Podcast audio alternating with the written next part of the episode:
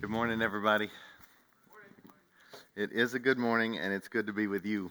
I am uh, happy to be in the book of First Peter with you as we start a new series today. So, if you've got a Bible, turn with me to the book of First Peter, and the banner over the entire uh, book, and also uh, today's title is "A Living Hope in a Dying World." A living hope in a dying world. 1 Peter chapter 1 verses 1 through 12 is what we'll be focusing in on today. And so I invite you there. As you're turning there, I just want to remind you of uh, the night of prayer that's coming up on February the 26th. For those of you who would like childcare, ages four and under, uh, please RSVP for that event. But we would love to have you, if you can come for the whole time or just a part of it, to come and to pray.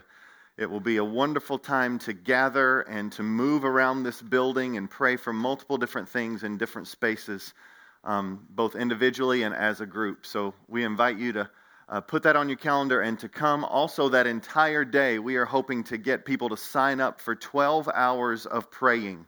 And so the email was sent out this week, and we would love for you to sign up for a 30 minute slot or for multiple 30 minute slots that you might pray and we might fill up all those slots and we would pray for 12 consecutive hours leading into our time of prayer from 6.30 to 8.30 on february the 26th so please um, keep that in mind put it on the calendar and uh, let's enjoy god forming us into a house of prayer for all peoples.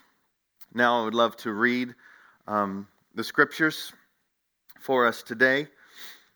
And thankful that uh, a portion of our text today has been read for us in the time of worship through song.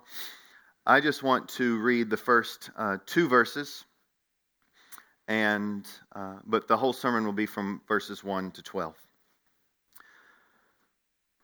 Beginning of the book of First Peter, the Word of God reads as follows: Peter, an apostle of Jesus Christ to those who are elect exiles of the dispersion in Pontus, Galatia, Cappadocia, Asia, and Bithynia, according to the foreknowledge of God the Father, in the sanctification of the Spirit, for obedience to Jesus Christ, and for sprinkling with his blood, may grace and peace be multiplied to you.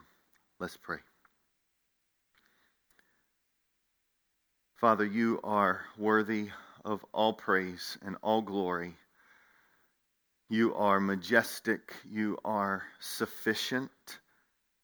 You satisfy every longing of our hearts. You are near to the brokenhearted, and you are near to those who call upon you in truth. Father, as we read all throughout the scriptures, the greatest comfort for the follower of you is that you are with us. And so right now we just we just declare these promises to be true for us in this moment that you are with us and we are desperately needy for you. And we just ask that the these last few words would be true that you would pour out your grace upon us, that you would give us remarkable help. You would give us the unmerited favor that can only come from you. You would give us ears to hear and hearts that want to follow you. You would change us in this moment. And we do ask that you would grant us peace. We want to praise you for the positional peace we have with you, and we want to pray that you would give us peace in our hearts, peace with each other. Would you please, Father, multiply grace and peace? To us as a people in these moments. We pray this in Jesus' glorious name. Amen. Just this week, we experienced Valentine's Day. Valentine's Day is a microcosm of our lives. It can simply be a marker on the calendar where you tell those you love that you love them, and you do it in a surprising or special way. For many children in school, they will do little Valentine's cards and they'll fill them out and give them to friends. I found some that I found uh, uniquely helpful uh, just for my joy, and I wanted to share them with you. So here's the first one that I saw. I don't know if you can see this. It says this You are a beautiful human being. but I'm not good at drawing human beings. So I drew a potato instead, but a very beautiful potato. Happy Valentine's Day. You know, it's like I'm just expressing that I care for you. You're a beautiful human being. Here's the next one. Here's one to mom. Thank you, mom, for making me food so I don't die. I think that just really is tender for all moms. They're just longing for that kind of Valentine's Day, actually, probably hoping for a lot more. Valentine's Day can also not just be kind of common messages that you give to people to express love, it can be a time when couples communicate romantic love through dating or special meals or flowers. And here's one that a child tried to express here Valentine's Day is cool. You are too. You can be better, but I like you. probably need some coaching later on, on how, to, how to care for those that you love. So, Valentine's Day is also a time when it can be general love, it could be romantic love, but it could also be very difficult because you might not have a specific person that you want to express these feelings of love. It can be a reminder of past hurts or present pains birthdays, holidays, anniversaries, all of which can be reminders of joy or reminders of pain. As we live in this constantly broken world, we wish that it was different. We long for things to be different. And although there are moments that are filled with great joy, all of a sudden we're slapped upside the face with things are not as they should be. And it's in this reality, in the midst of this bleak outlook on life, there stands a ray of hope. A living hope in the midst of a dying world. The hope that is, in part, the redemption given to us now, but a hope that is a forever hope with Jesus. It's a hope that one day we'll be home.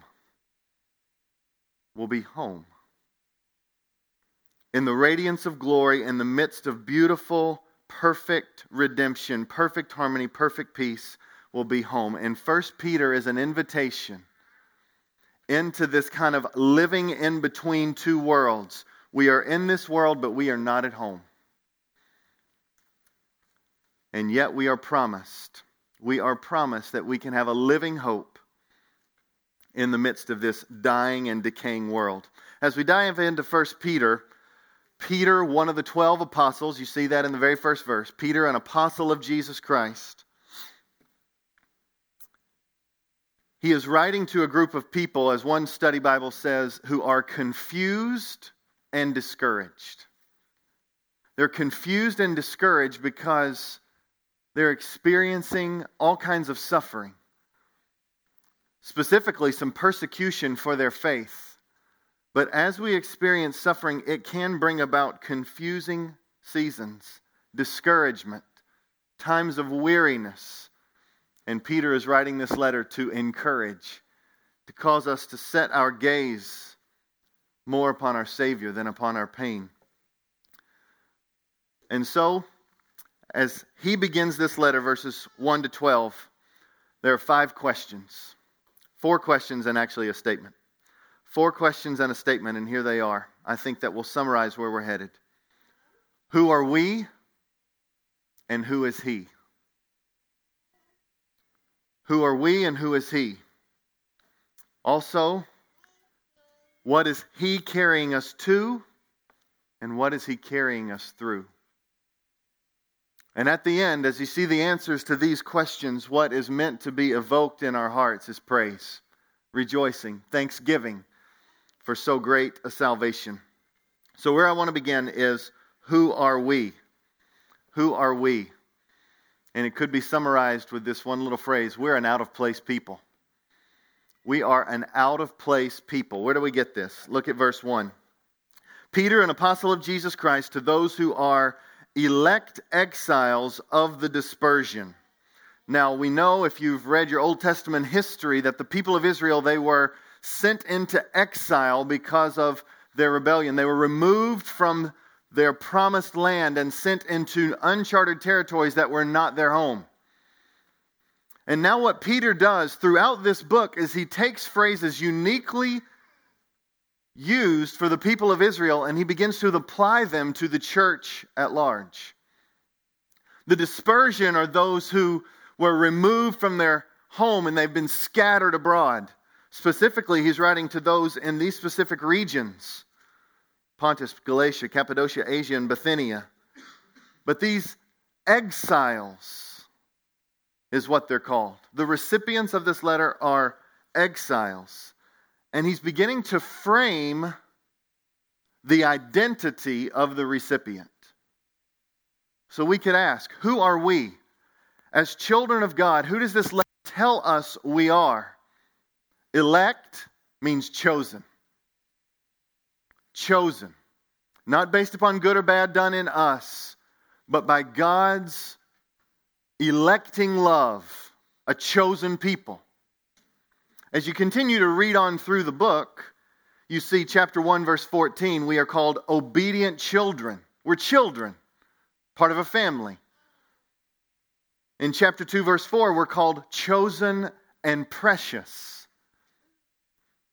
Who are we? We're chosen and precious. Then Peter takes a whole chunk in verses chapter 2 verses 9 to 10 and he says this. But you are a chosen race. Isn't this interesting? Israel is the people of God, the chosen race, and now we are all one race in Christ. We're a chosen race, a royal priesthood, a holy nation, a people for his own possession. That's who we are that you may proclaim the excellencies of him who called you out of darkness into marvelous light. We are excellency proclaimers. We're marvelous light demonstrators. Who are we? We once were not a people, but now we are God's people. We once had not received mercy, but now we are mercy receivers. Who are we? And then 1 Peter chapter 2 verse 11 picks back up on this theme that we see right in verse 1 of our text today. Beloved, you're loved. I urge you as sojourners, immigrants, wanderers, and exiles, those who have been kicked out of their home, to abstain from the passions of the flesh which wage war against your soul. Peter is setting the stage to answer the question, Who are we? And it could be summarized by we are an out of place people. We're exiles.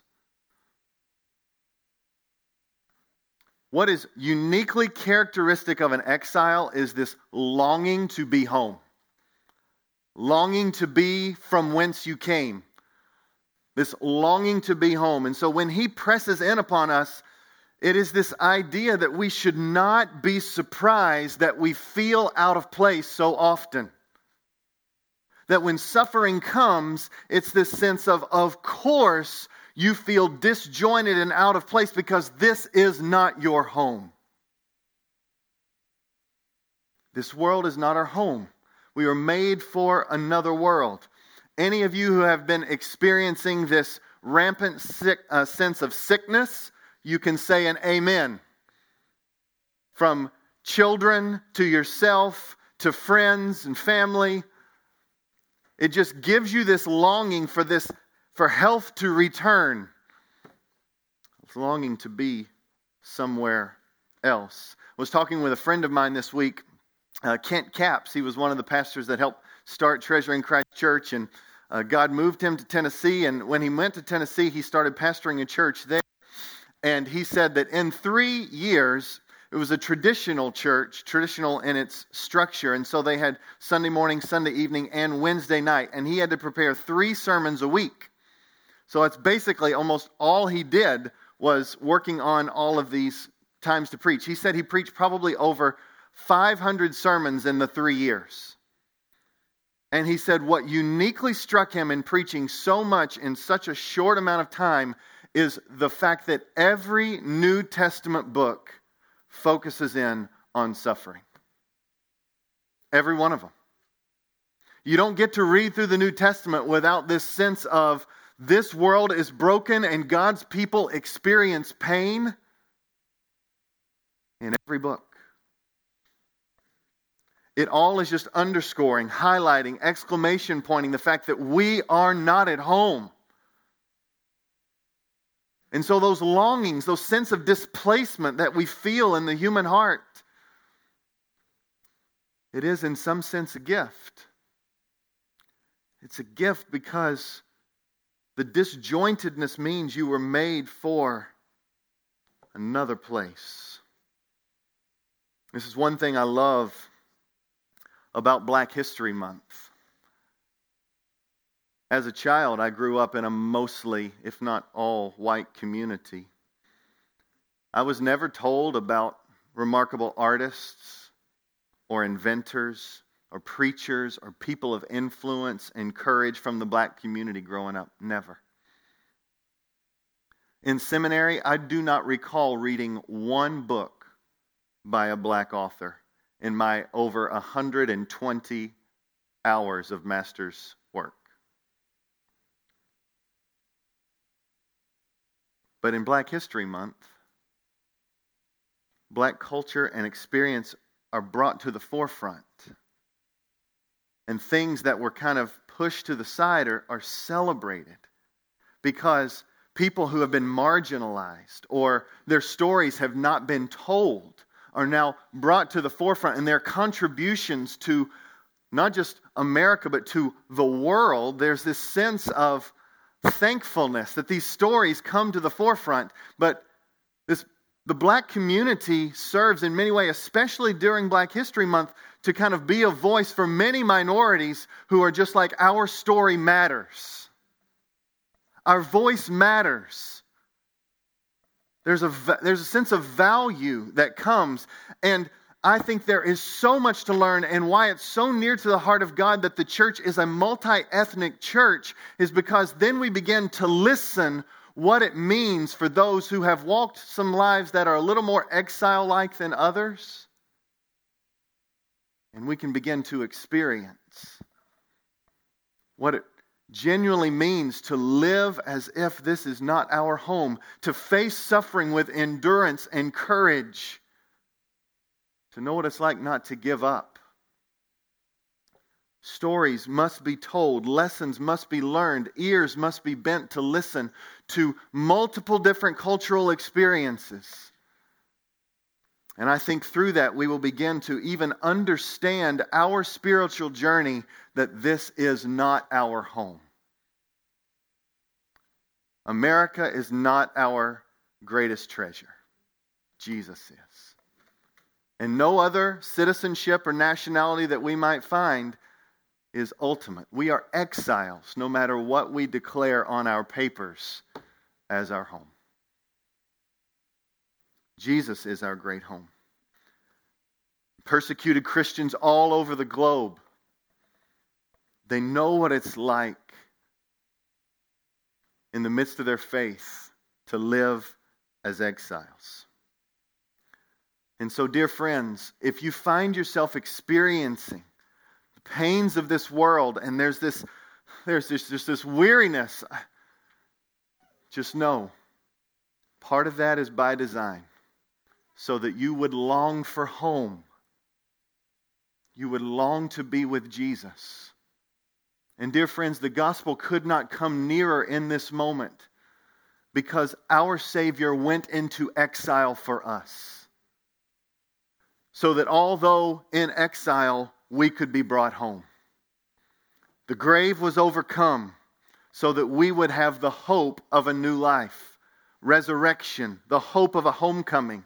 He defeated the grave and he ascended to the right hand of the Father so that we know his authority will bring us home by faith alone. Who are we? We're exiles. But who is he? He's a glorious Savior. That's the other question that is being asked in this text. Who is he? He's a glorious Savior. Similarly to what I did with us, we begin to see in this text what Peter lays out about our God. Who is our God? I summarized it by a glorious Savior, but just listen to how Peter kind of carries it on. Chapter 1, verse 16, our God is called Father. Chapter 1, verse 16, verse 16 through 17, Father who judges impartially. Chapter 2, verse 24, he is a sin bearing Savior. Chapter 2, verse 24, it's by the wounds of Jesus we are healed. He is a healer through his death. Chapter 2, verse 25, he is a shepherd and overseer of our souls. Chapter 3, verse 15, Christ is Lord and he is holy. That's who our God is. Chapter 3 verse 22 he is the one that angels and all authorities its governments and power are subject to. That's who our god is. He is the faithful creator that we can entrust our lives to. 4, 20, 4 verse 4 9, chapter 4 verse 19 he is the chief shepherd. Chapter 5 verse 4 he's the one who cares about your anxieties and he wants your cares. Chapter 5 verse 7 one of my favorite verses in this book, chapter 5, verse 10 and 11, says this And after you've suffered a little while, the God of all grace, that's who He is. The God of all grace, all that you will ever need, who has called you to His eternal glory in Christ. He's called you to this being with Him forever. This God will Himself restore and confirm and strengthen and establish you. To him be dominion forever and ever. Amen. And I think that because that didn't cause you to stand up and shout out loud, we should read it again. Okay? Let's read these words together. And after you have suffered a little while, the God of all grace, who has called you to his eternal glory in Christ, will himself restore, confirm, strengthen, and establish you. To him be the dominion forever and ever. Amen. That's who he is. He's that God. And with every phrase that you read, it's like the balloon gets bigger. It's like the walls of protection increase. It's the safety is put exponent after exponent. It's just Lean into him. He is trustworthy and worth everything. And so now you run back to chapter 1 at the beginning as our God is described in verse 2. According to the foreknowledge of God, how did we become his chosen people, exiled on this earth, longing for another place? How did we become that? Because he foreknew us. This God is the one who set his affections upon us before times eternal, before the foundation of the world. He set his love upon his people. Undeserving mercy. This is our remarkable God. The foreknowledge of God the Father in the sanctification of the Spirit. And He has given us His Holy Spirit to make us more and more like Him to encourage us, to give us hope, to fill us with a sense of strength to do what He has asked us to do. His Holy Spirit is sanctifying us so that we might obey Jesus. And that obedience to Jesus Christ is like this, this pool of refreshment. When you walk in the Savior's steps and you love what He loves and you hate what He hates, it's where true safety is found, where true joy is found. This is our God. And for sprinkling with his blood. Our Savior shed his blood so that we might find ourselves acquitted of our guilt and not punished for what we deserve. Who is he? This is our God, and we are invited into trusting him, leaning into him, not pulling away from Him in our pain, taking our confusion and our cares to His feet, not trying to figure it out alone, but going to the glorious Savior who cares. What is this Savior doing? He is carrying us to something and He is carrying us through something. What is He carrying us to? He's carrying us to a living hope. Look at verses 3 and following. Blessed be the God and Father of our Lord Jesus Christ. According to his great mercy, He has caused us to be born again to a what? A living hope. Now, something is interesting about what is happening here. This living hope is not just a living hope among a bunch of living hopes. He uses this describing word to describe hope to set it in contrast to all other hopes. The hope that we are given is an alive hope. And the picture that seems to be painted is that all other hopes are dying hopes. We hope all the time, and those, those hopes seem very alive, do they not? You have plans today? I hope it doesn't rain. You're looking for a job? I hope I get a job. I hope I can pay this bill. I hope they get me something for Valentine's Day. I hope our date goes well. I hope I pass that test. I hope what I studied comes back to my mind. We use this language all the time, and that hope feels very alive. But at the end of the day, all of those hopes are in things that will pass away. They're hopes that, although they might be this high, over time, they're dying. They will not deliver. All other hopes were never meant to bear the weight of the fullness of our hope, which is why in chapter 1, verse 13, he says, Set your hope fully on the grace that'll be brought to you at the revelation of Jesus Christ. So there's a way to hope, and there's a way to fully hope. It's like the hope under the hope. And here he's saying, what happens when God makes you alive is He gives you a living hope that doesn't diminish but crescendos. It's living.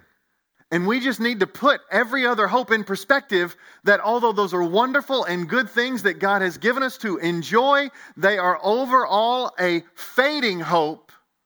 And there is one living hope. One. Look at it with me in the text. How does this hope come into the heart? It's according to God's great mercy. Great mercy. mercy speaks to two things. One is that the recipient is miserable. That's the way that mercy is distinguished many times. Mercy is for the miserable. That means you can't fix your problems, you can't solve the, the issue. So when he says mercy, it's also stating we were helpless, without hope, dead in our trespasses and sins.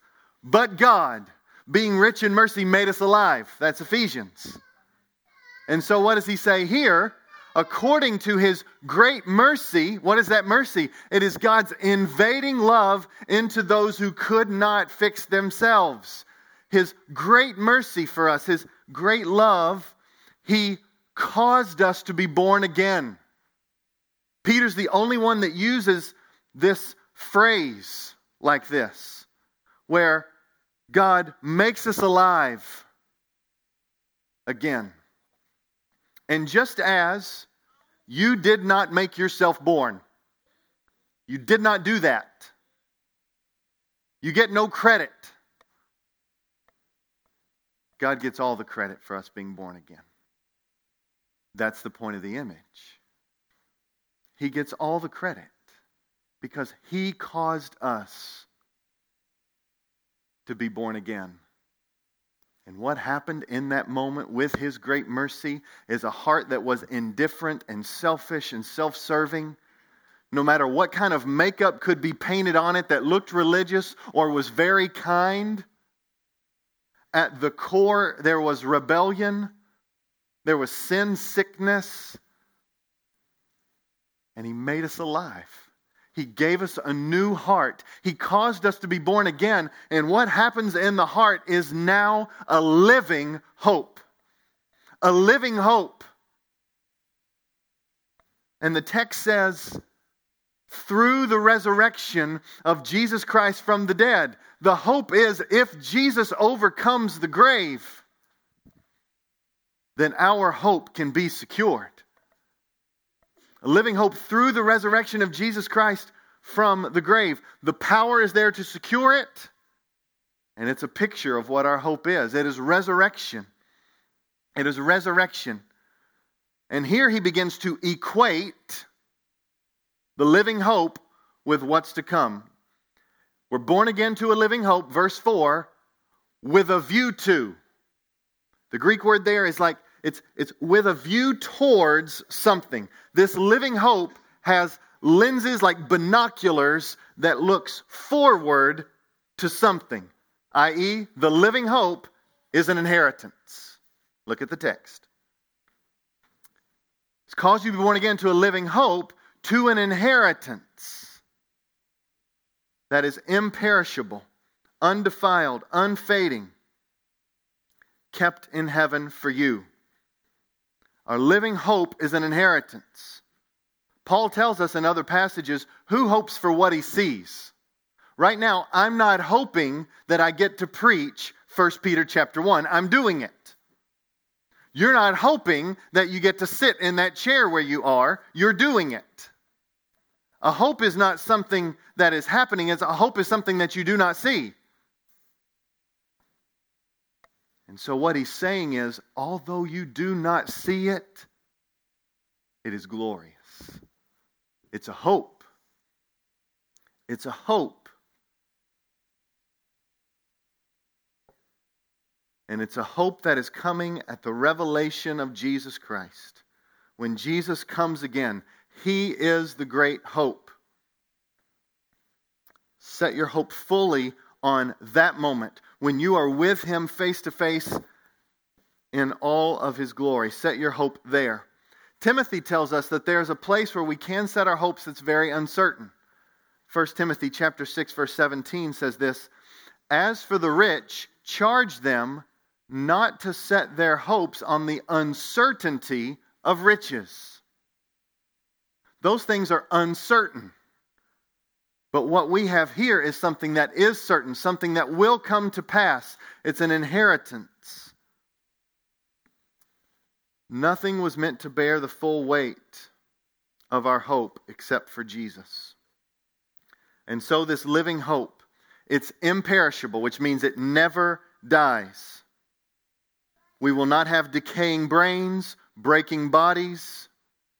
Death will be no more. Grief will be no more. There will be no more crying, no more sorrow. All of our dying desires will be no more.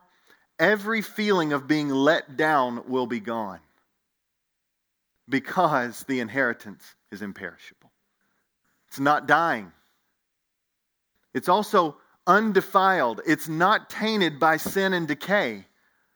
All things that distort and pervert and break and poison and disrupt our joy will be no more.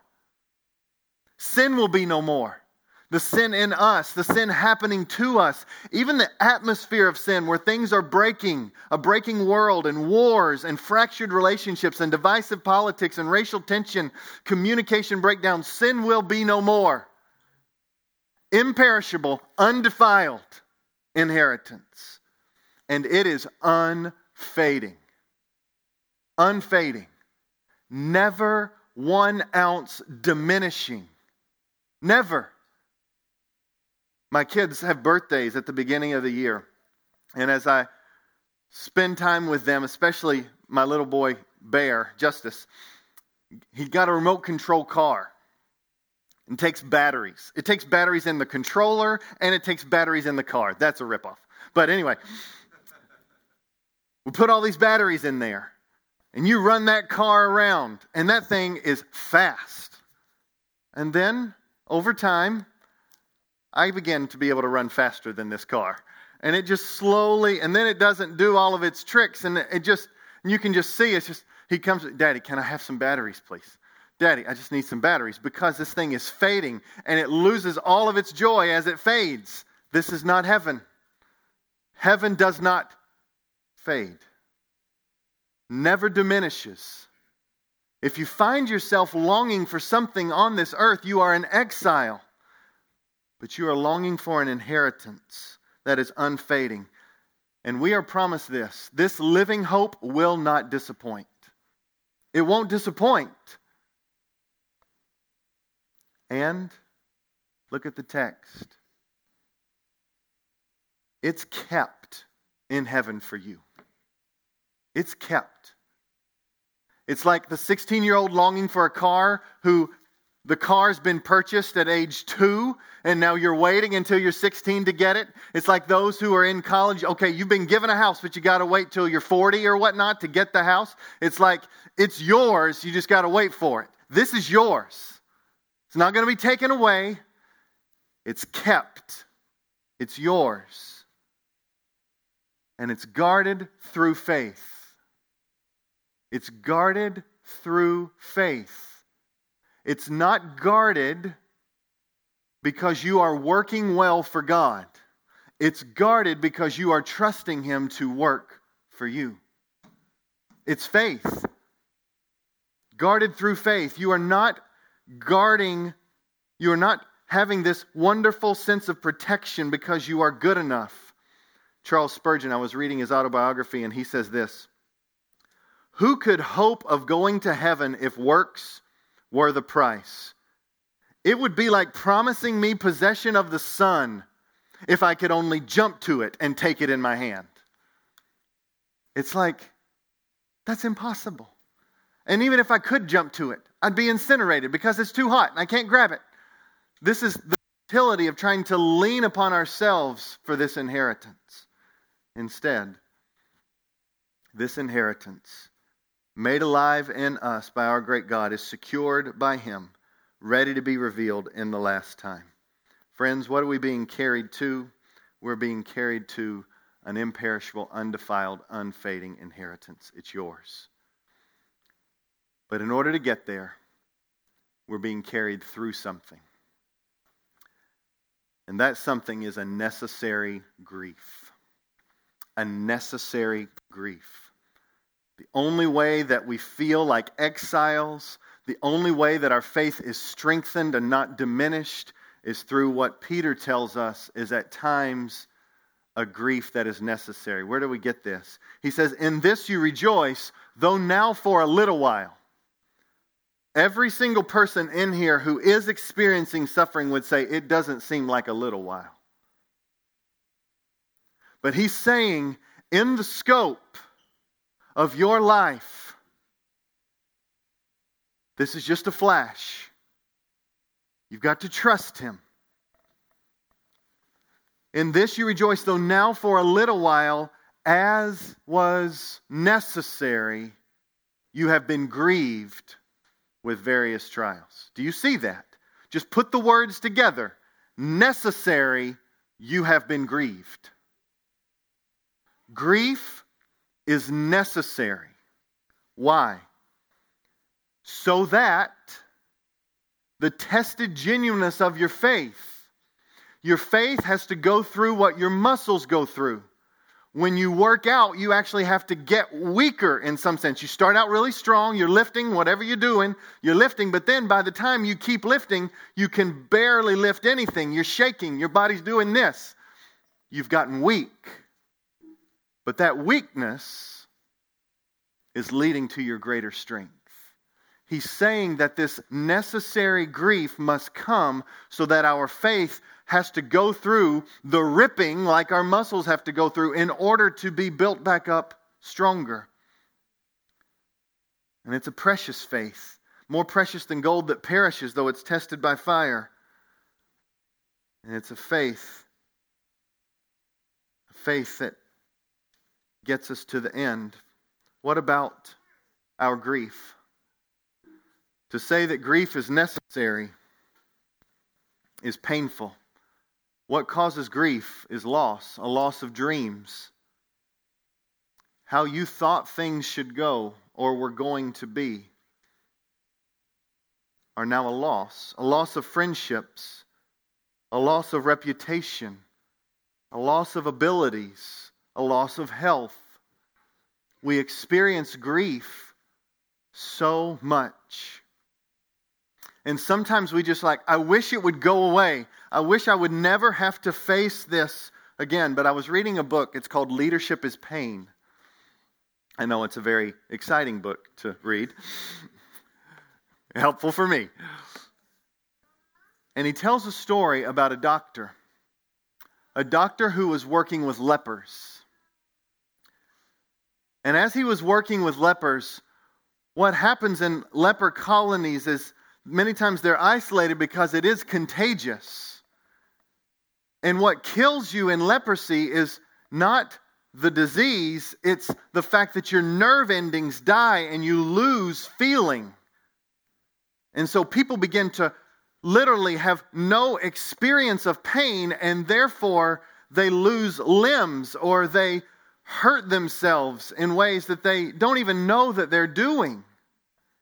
Thinking that there's stories of children who are itching and they have no idea and they're scratching and they're causing themselves to bleed because they don't feel.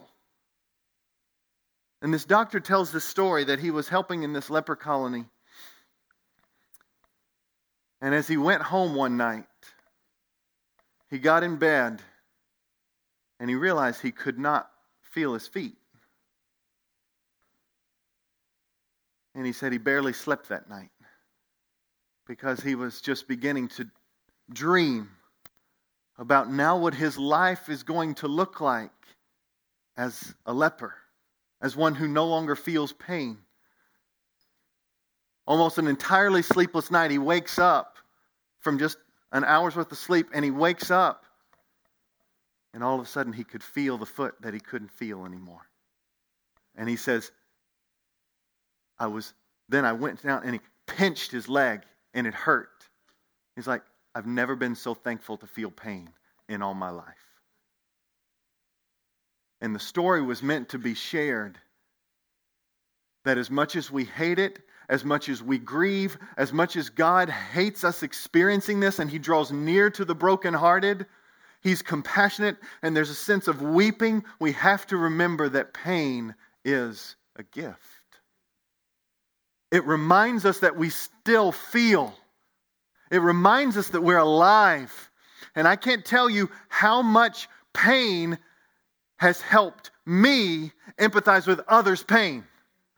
There, the well is this deep until you experience pain, and then it is just like bored down deep. And now all of a sudden, when somebody says they're hurting, you feel deeper than you felt before pain in many ways, although I would not wish it on my worst enemy, it's a gift. It's a gift. And this is all set in the stage that we are exiles, and exiles, though, with a glorious Savior who's called us to a living hope. But to get to that living hope, we must necessarily be carried through grief and that season of grief is strengthening our faith and building our faith and actually helping us feel when maybe we didn't feel before. Giving us a love for Jesus in ways that we didn't know were possible. And you might be in between that. You might be in a season of doubt. You might be in a season where the pain is much larger than the promises. I want to remind you that your God cares for you in the process, not just when you have your act together. But the encouragement in this moment is that He wants you in the midst of your pain not to act as if it's not painful, but to take that pain to Him. And He's stating here that the pain has a purpose, pain has a point. And the point is, as it says in the text, that we may be found to result in praise and glory and honor at the revelation of Jesus Christ, that our faith will get to the end. That's the point.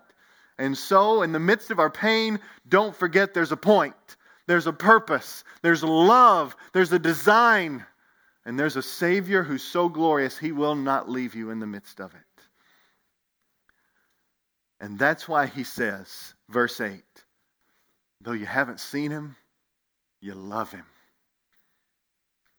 And though you do not now see him, you believe in him and you rejoice with a joy that is inexpressible and filled with glory, obtaining the outcome of your faith, the salvation of your souls. Joy is all over this passage. Isn't that what it, he begins with in verse 6? In this you rejoice? Though now for a little while, if necessary, you've been grieved with various trials. What's the this? It's the fact that our glorious God, worthy of all praise, blessed be the God and Father of our Lord Jesus Christ, that according to his great mercy, he's caused you to be born again. He's caused you to be born again to a living hope through the resurrection of Jesus Christ from the dead. And if he can overcome the grave, he will get you to the end. He will stay with you. And your living hope is an inheritance that's imperishable, undefiled, and unfading, and it's kept by God. His power has secured it for you. It is yours. So in this you rejoice. He's not asking you to say, Yay, I'm happy, I'm hurting. He's asking you to say, Rejoice that your Savior is near you in your pain. Rejoice that you are not going to experience the just punishment for your sin.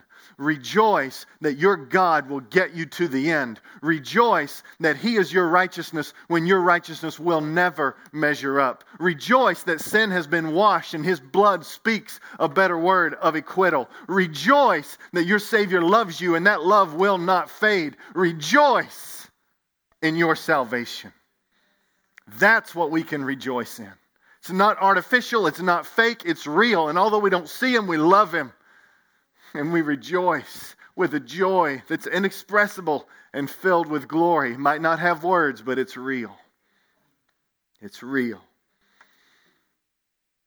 And friends, I tell you, this salvation is so glorious. The prophets long to see it. The angels are jealous over what we see.